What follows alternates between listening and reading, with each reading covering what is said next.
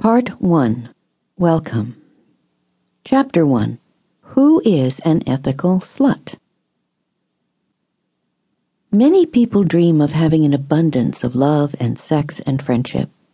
Some believe that such a life is impossible and settle for less than they want, feeling always a little lonely, a little frustrated.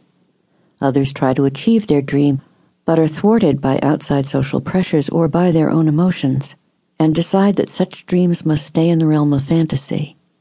A few, though, persist and discover that being openly loving, intimate, and sexual with many people is not only possible, but can be more rewarding than they ever imagined.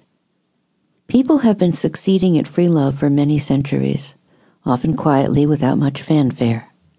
In this book, we will share the techniques, the skills, the ideals that have made it work for them.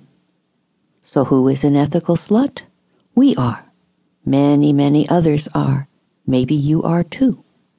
If you dream of freedom, if you dream of intimacy both hot and profound, if you dream of an abundance of friends and flirtation and affection, of following your desires and seeing where they take you, you've already taken the first step.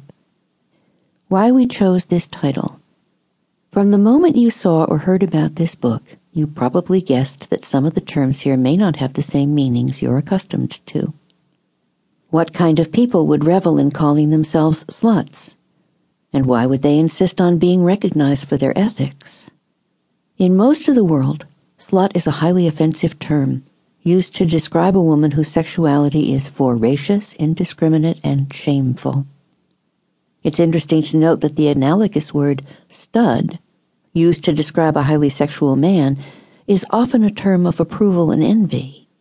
If you ask about a man's morals, you will probably hear about his honesty, loyalty, integrity, and high principles.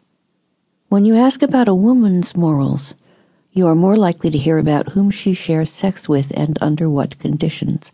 We have a problem with this.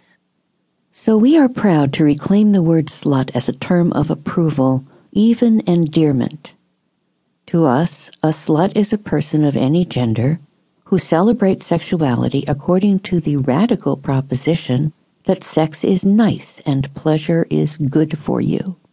Sluts may choose to have solo sex or to get cozy with the Fifth Fleet.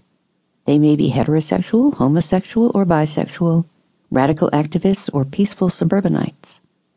As proud sluts, we believe that sex and sexual love are fundamental forces for good, activities with the potential to strengthen intimate bonds, enhance lives, open spiritual awareness, even change the world. Furthermore, we believe that every consensual sexual relationship has these potentials, and that any erotic pathway, consciously chosen and mindfully followed, can be a positive creative force in the lives of individuals and their communities. Sluts share their sexuality the way philanthropists share their money. Because they have a lot of it to share, because it makes them happy to share it, because sharing makes the world a better place. Sluts often find that the more love and sex they give away, the more they have. A loaves and fishes miracle in which greed and generosity go hand in hand to provide more for everybody. Imagine living in sexual abundance. Your authors.